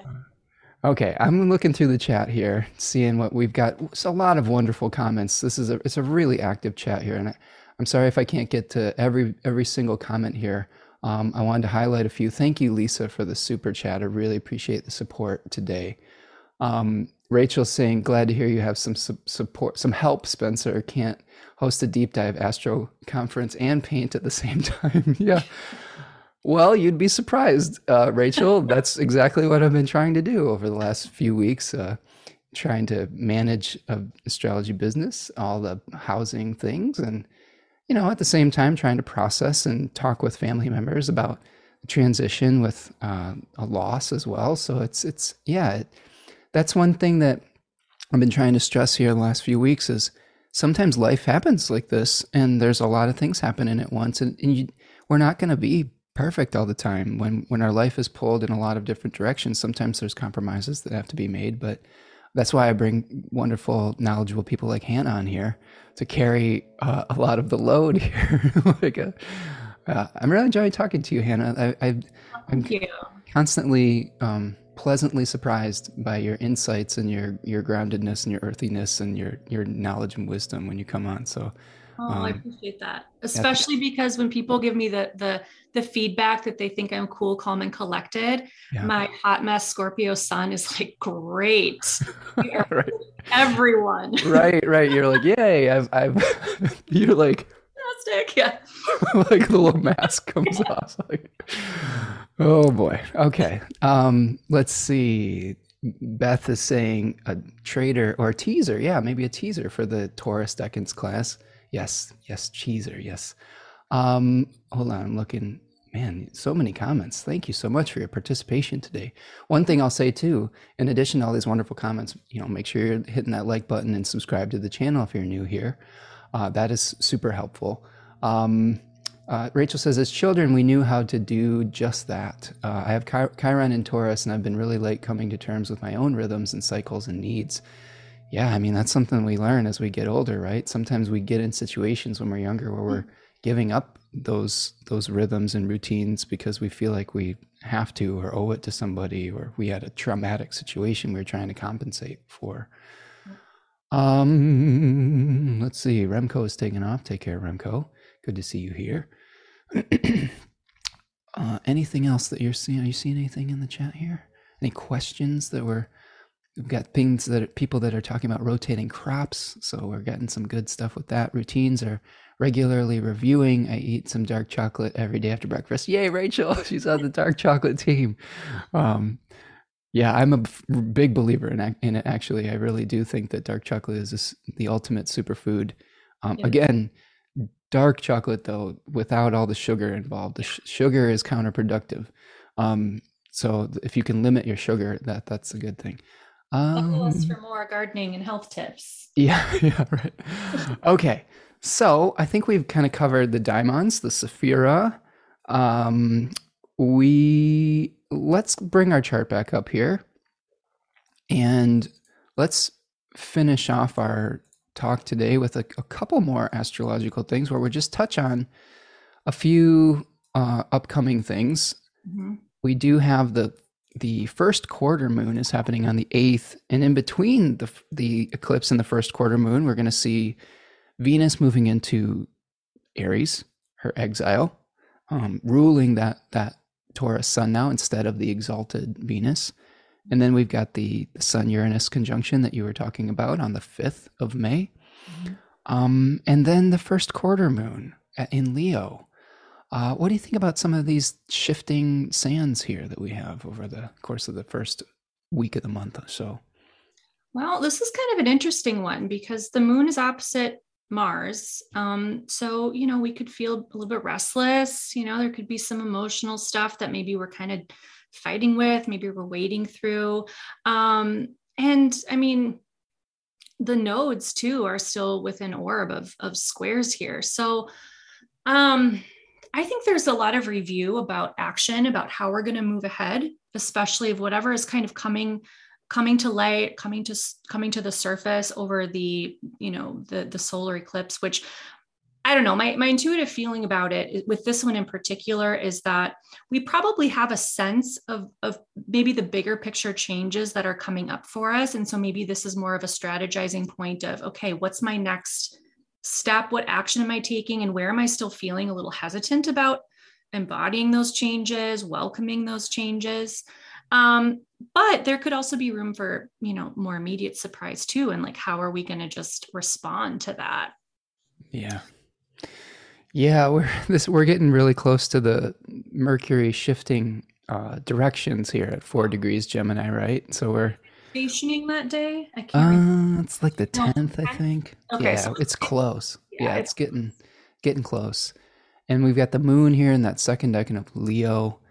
Um, yeah, I like what you're saying about embodying these changes. Like, I I think this goes back to the conversation we were having earlier about uh, when we're making material changes in our life and shedding skin, we take on new identities and really like maybe getting comfortable with our new identity, maybe part of this square with the Leo moon and the Taurus sun here, and saying, well, what is our really our authentic self? And where do our values lie now that we have made this big change?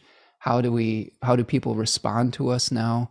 Um, how do we create integrity between the inner and the outer experience that we have? Because when we're taking on new challenges, new personas, new responsibilities, we're not always going to get it 100% right right away because we've it's new. We've never done it before. We're not we're not able to draw upon experience with this new thing. So um, I think there may be some times where we're we may make, make a few mistakes, and that's okay. That's life, right? Yep.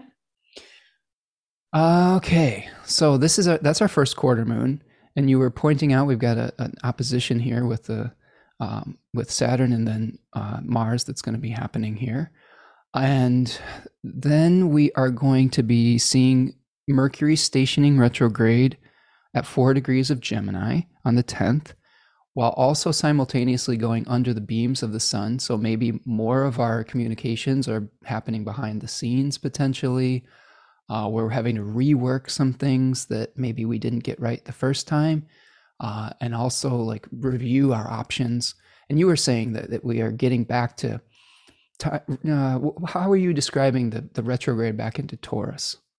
it's it's kind of figuring out all right what do we do with these ideas that we've kind of reprocessed and reviewed and re-envisioned some way now how are we going to make that tangible and practical and and and um you know how are we going to manifest those ideas Yeah. you know so i do feel like it is a good a good opportunity to think about moving from the head back into the physical body or moving from the you know the, the spaciousness of the intelligence into the material world. And, and i'll just say in general i feel like that's a real gift of the mercury retrogrades this year.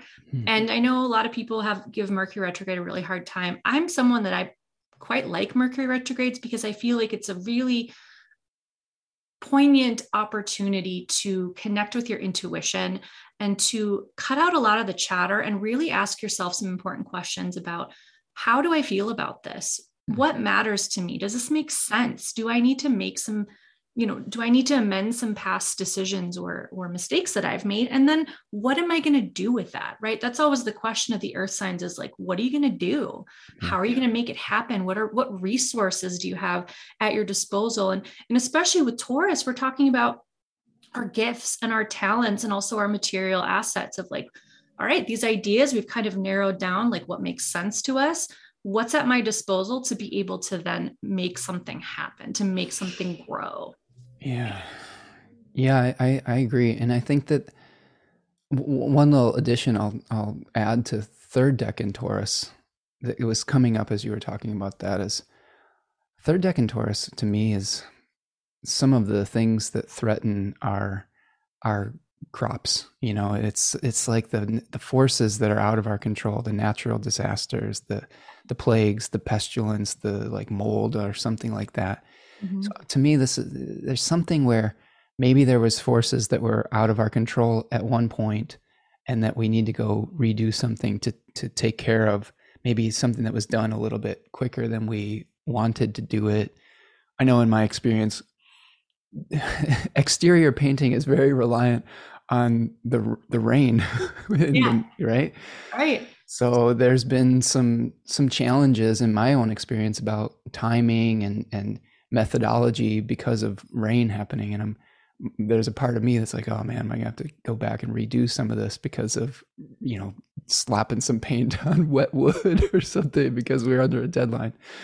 Um, but th- those are some things that would come to to mind, and you know, Mercury is going to be uh, retrograding back into that kind of square with Saturn, so coming to terms with some of our limitations that we might have, right? That we that we may have rashly uh, gone through something the first time around, um, and now we have the opportunity to, I guess, quote unquote, repent. Um, you know, we have that the litai associated with that decan, which were those those old hobbled women that followed behind Ate or rashness that offered up repentant prayers. Um, so having some faith in your processes is, is good, I think, as well.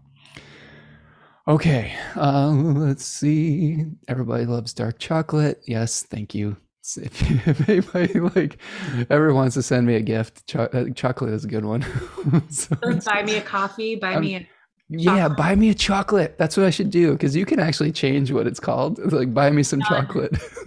That's great. Astro. Oh No. man. has to be dark chocolate. Yeah, right. I'm gonna do that. I'm totally because I don't drink coffee. I, I, if I have any caffeine, it's like maybe some mate every once in a while. But my um, caffeinated thing of choice is dark chocolate.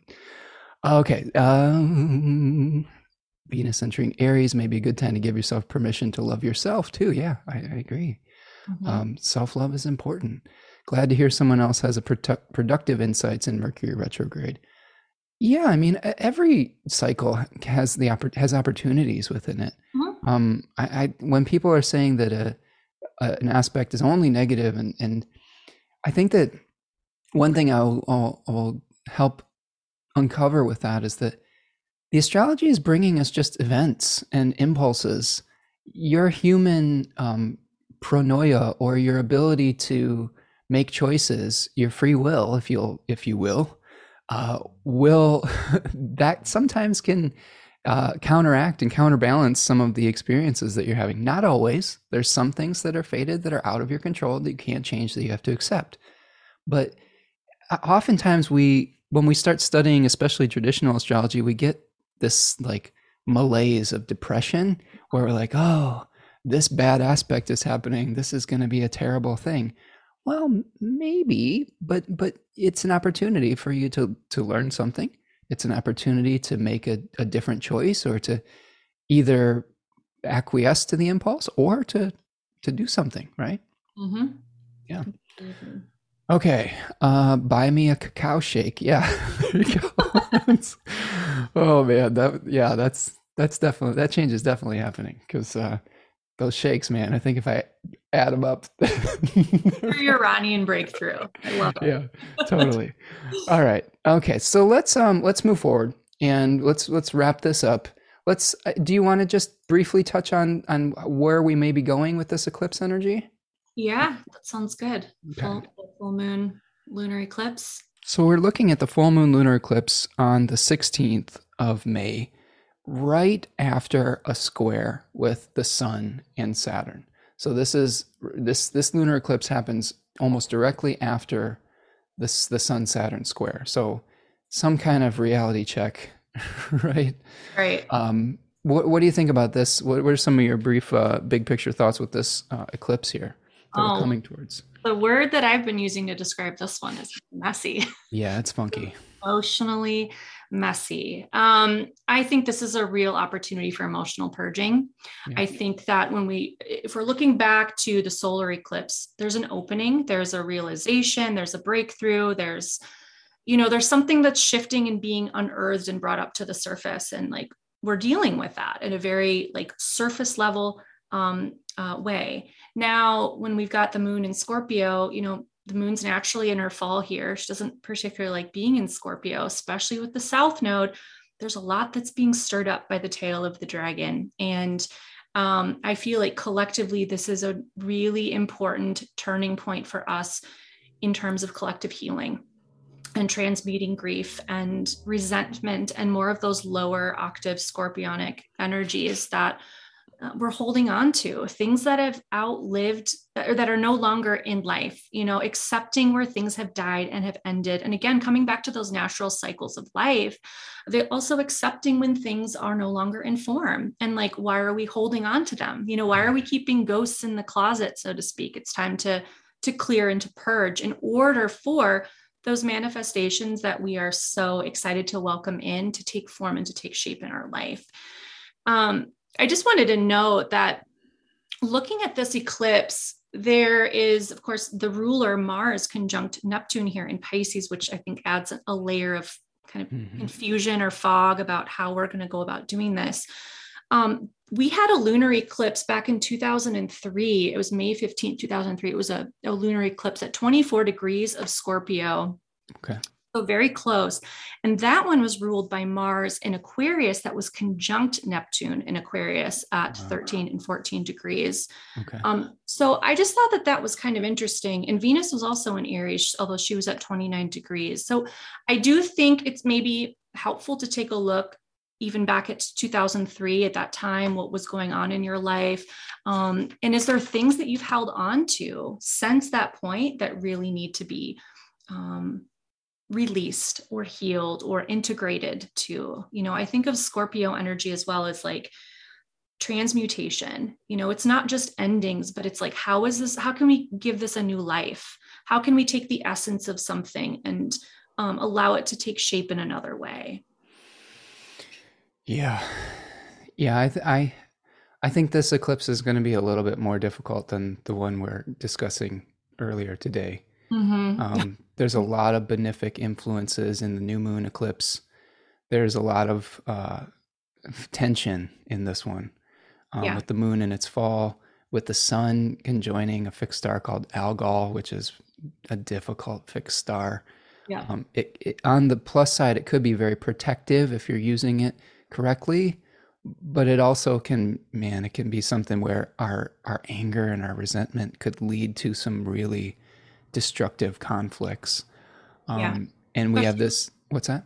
I was going to say, and with Mercury being retrograde, there's also, you know, just the potential for um, misguided words, yeah. you know, and really inflicting um, pain via misunderstandings because we're speaking yes. before we're ready, kind of coming back to that timing element.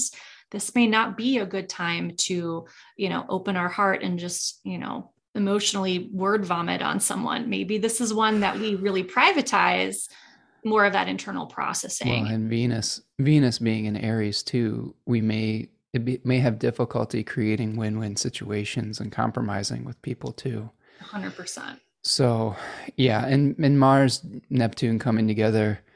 Um, I just I, I always feel Neptune contacts lead to some kind of almost like a power outage uh, and I feel like just an energy outage there. So my, my feeling with this is that with Mars ruling that moon, conjoining Neptune, there's just might be a, an, an emotional exhaustion mm-hmm. that where we're just like, you know, we've been through so much up to this point through eclipse season.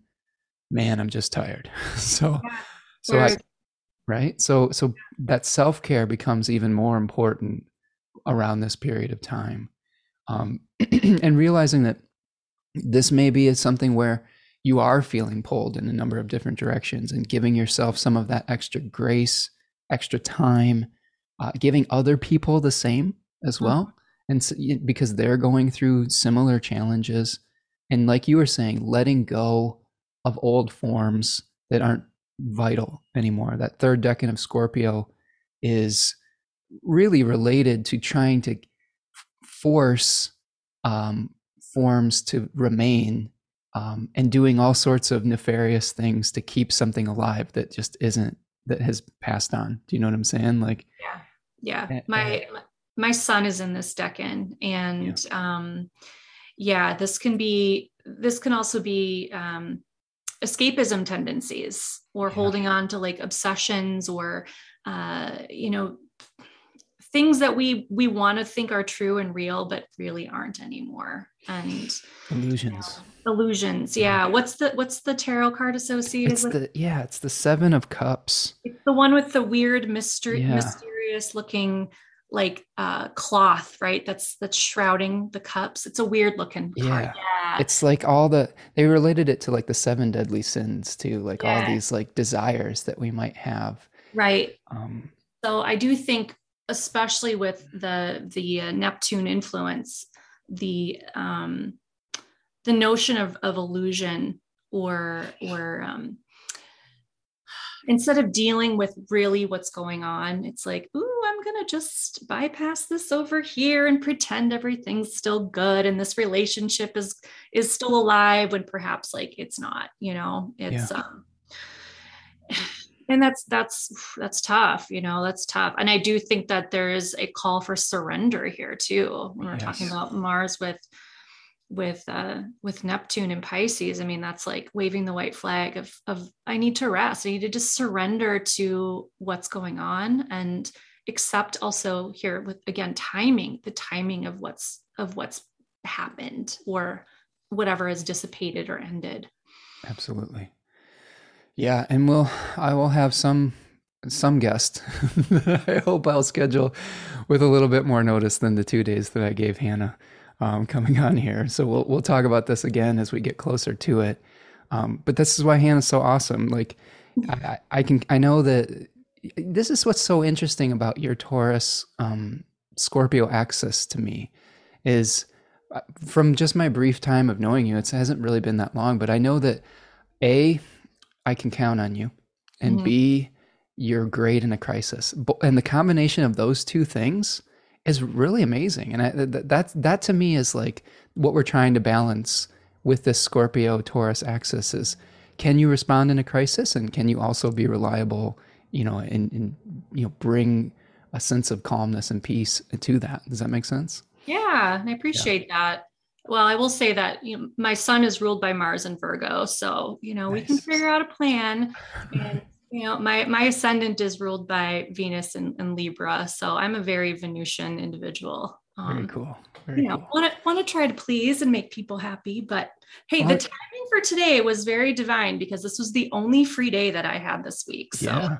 Yeah and i said i said hey how about thursday? And you're like yeah okay like and i seem to remember you planting this seed months and months and months ago perhaps like, i did. Yeah i think that you might have planted this in my subconscious and probably just intuitively too because it was right on your ascendant. I mean mm-hmm. what that's what i love what i love bringing on guests that are have personal experience with the astrology that we're going to be going through because they can really bring um, those anecdotal stories in that are reflective of that energy.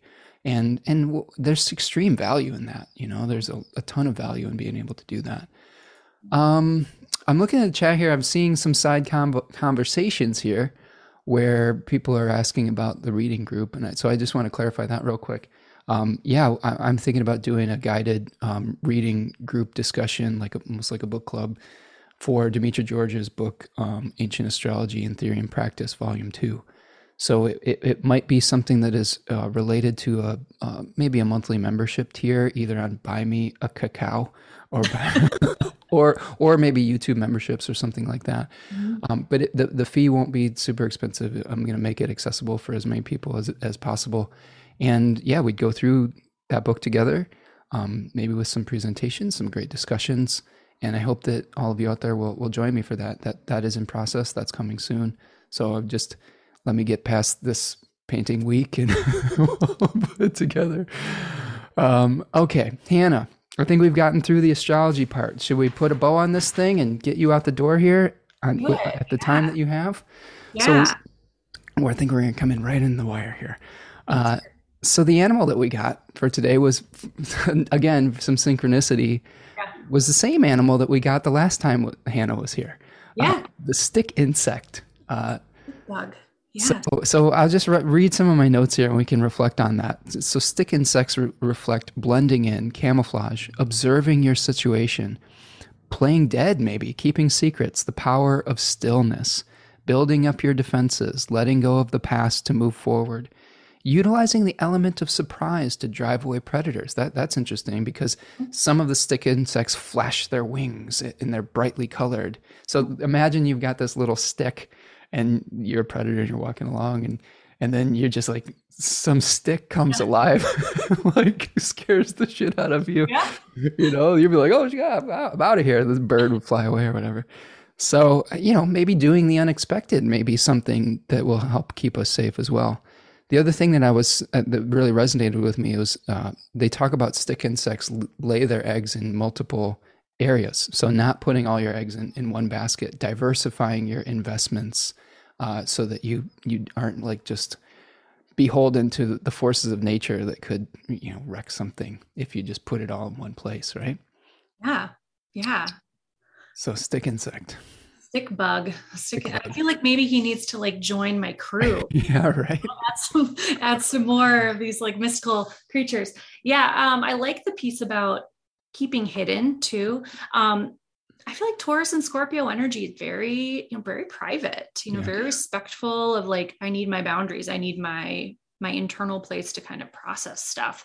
Um, and so if as we are experiencing these shifts and changes in our life, maybe it's going to be helpful um, for now. And I feel like this this also aligns beautifully with the Mercury retrograde that we're about to head into to keep some things to yourself, you know, let things simmer. Um, again coming back to timing don't rush to share maybe this is something that just needs to percolate and really take root uh, you know in in the in the ground so to speak of your life before you know you're ready to share that with other people um yeah and didn't you also mention I, maybe i'm making this up but i felt like you mentioned about they re, they can regenerate like their limbs. Yeah yeah yeah they uh they can they have this thing called parthenogenesis where i feel like they can reproduce they can reproduce a limb but they also can reproduce asexually like without another I, I, I wonder if here i'll find it and just just for clarification on how I get my animal spirit, it's I love this this book right here called Animal Frequency, which is sort of a uh, an expansion on this other book that I used for many years called Animal Speak by Ted Andrews. And what I'll do is I'll just go, oh, stick bug, you know, like for, for the. So, yeah, it says stick insect reproduces by parthenogenesis, which means the female doesn't need to be, uh, doesn't need a male to reproduce. So they can just like, you know, reproduce themselves, right? yeah Um, so, yes, and it says they are also tactically creative in that if a predator grabs its leg, the sti- stick insect will use a muscle to detach the leg and will regenerate it the next time it molts. So, yes, if you lose something important to you, you know, it'll grow back in some form or another, right?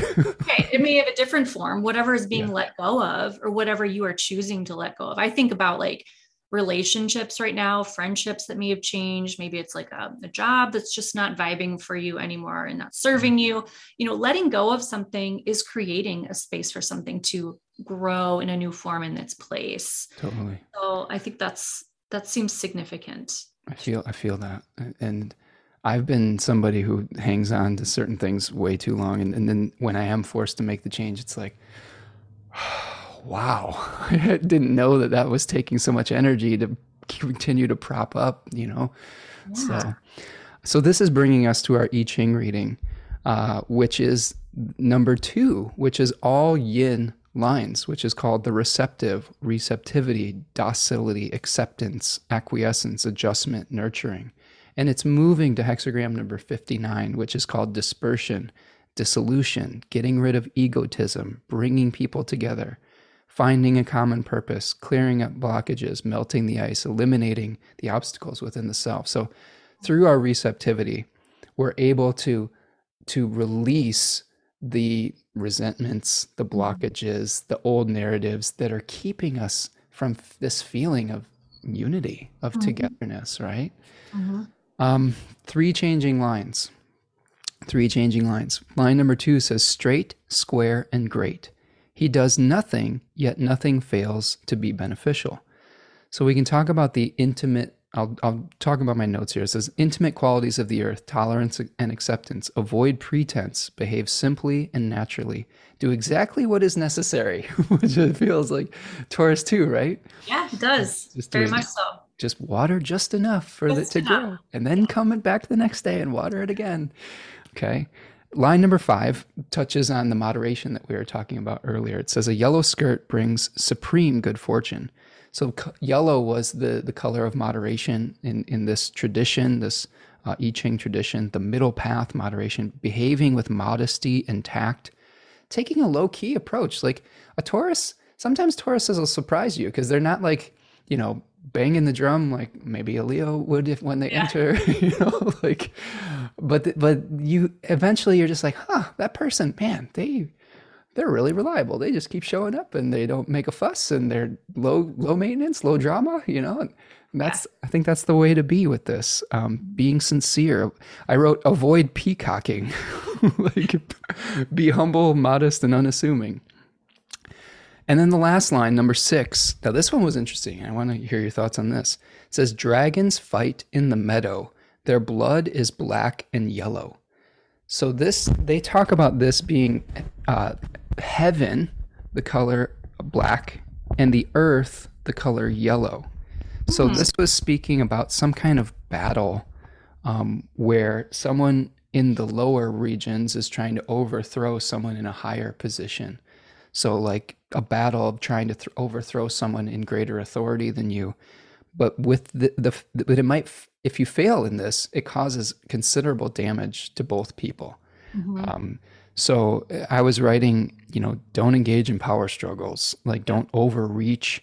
Be accommodating, cooperative, flexible. Don't demand too much of others. I think that one of the dangers we saw in this eclipse is the Venus, Jupiter, Neptune pile up, Mars too we may be really you know having a fantasy of what we want to achieve. Mm-hmm. and if if we get a reality check from that overcoming saturn you know we may get a little upset about it. And i think this is trying to you know reel us in a little bit. What what do you what do you think about that those dragons fighting in the meadow?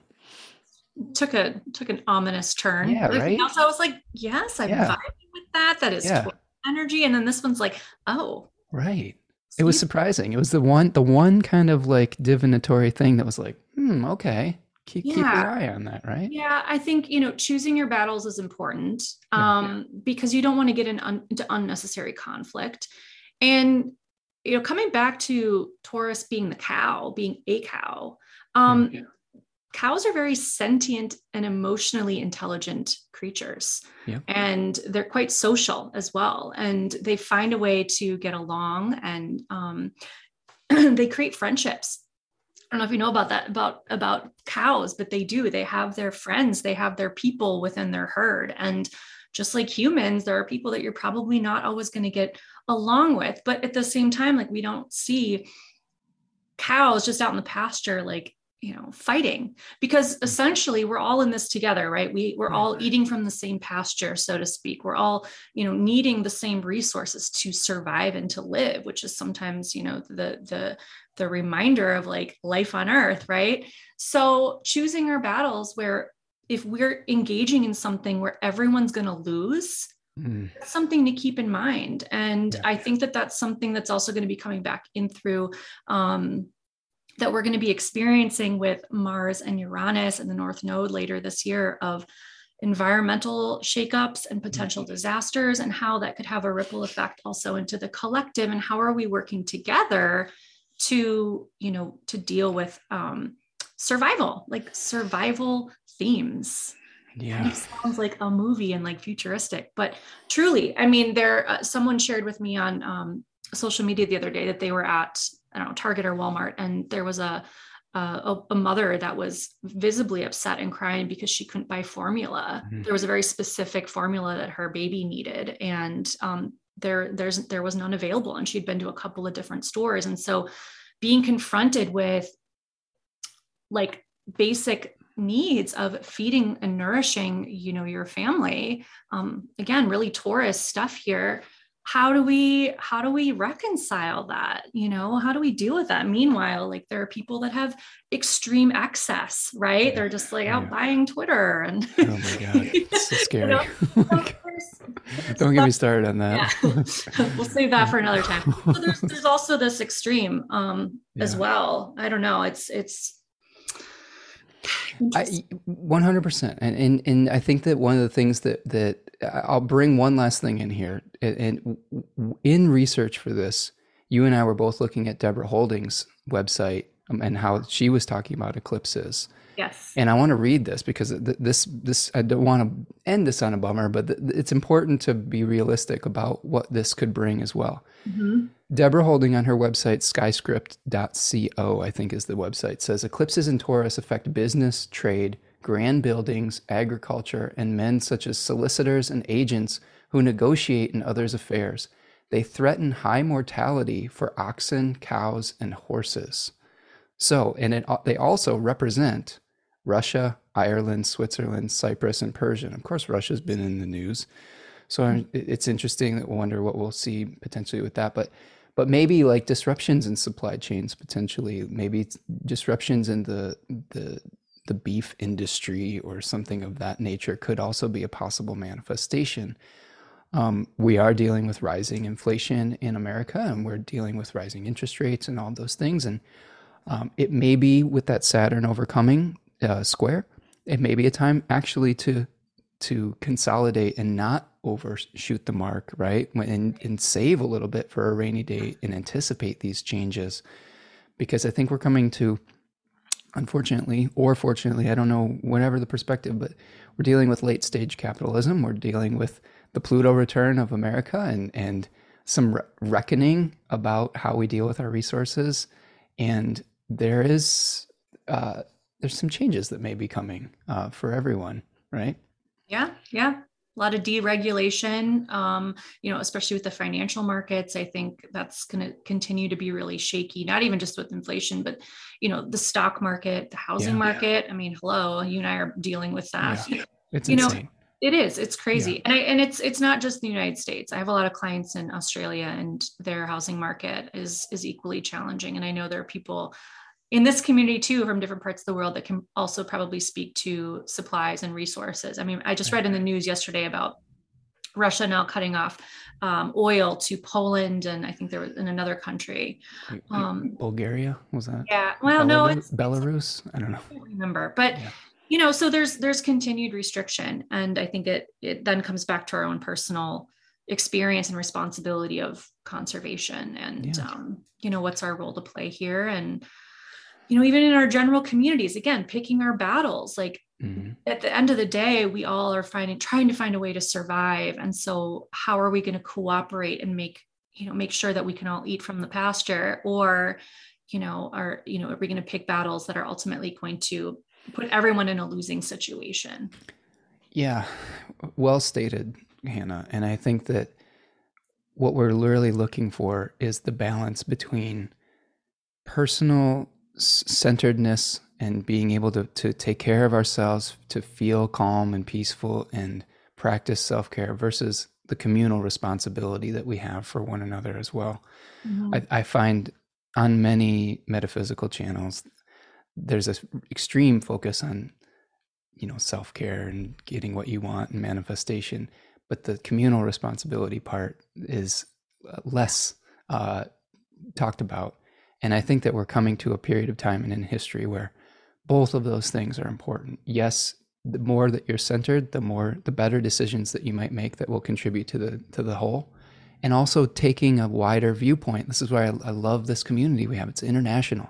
Yeah. It's not just us Midwesterners, you know, talking. We're we're talking with people fighting in, over football teams. Yeah, yeah. We're talking about we're talking with people in Europe and Australia and like yeah. all sorts of different places of the world, and starting to think starting to build these relationships with people like that helps us to to see that our choices affect not only our personal communities, but there that there is people that are affected by our own choices a thousand, three thousand, four thousand miles away. And how do we how do we balance that out? How do we humanize that rather than having it be just this abstraction? And so again, I want to just say how grateful I am for all of you for bringing that perspective here to us as well. It yeah. is so valuable. And I hope that we're maybe just creating more peace and world peace with our tiny little actions, you know, our, our peace treaties here.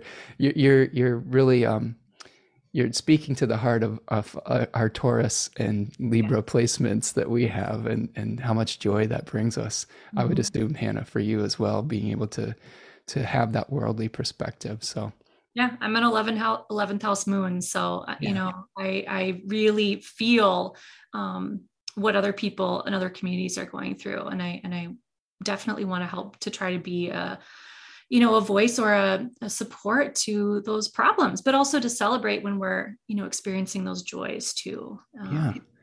And, and that's a good point because it's easy to get overwhelmed by the negativity that we're seeing in the world and the challenges we're going through.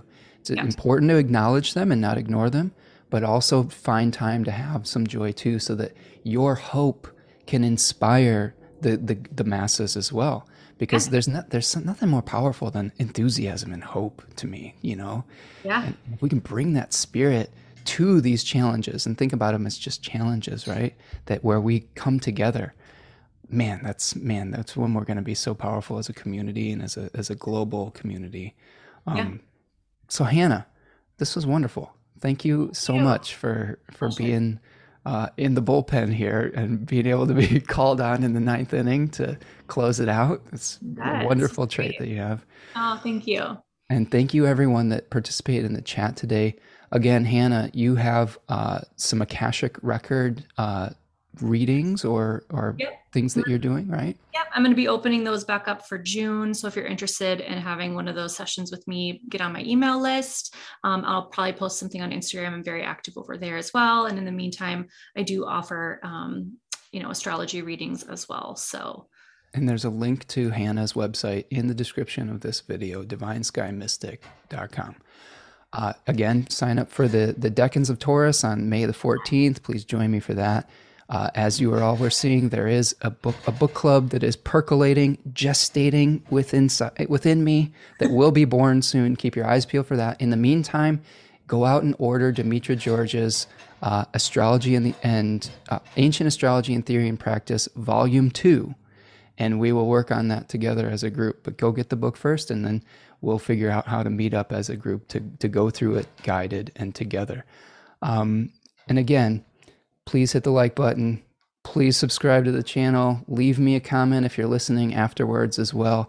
Thank you so much for all the support that you've all been giving me throughout some of the challenges I've been going through with my my recent loss. So I really want to say thank you to all of you who have been reaching out and giving me uh, support and boosting my spirits. It means so much to me.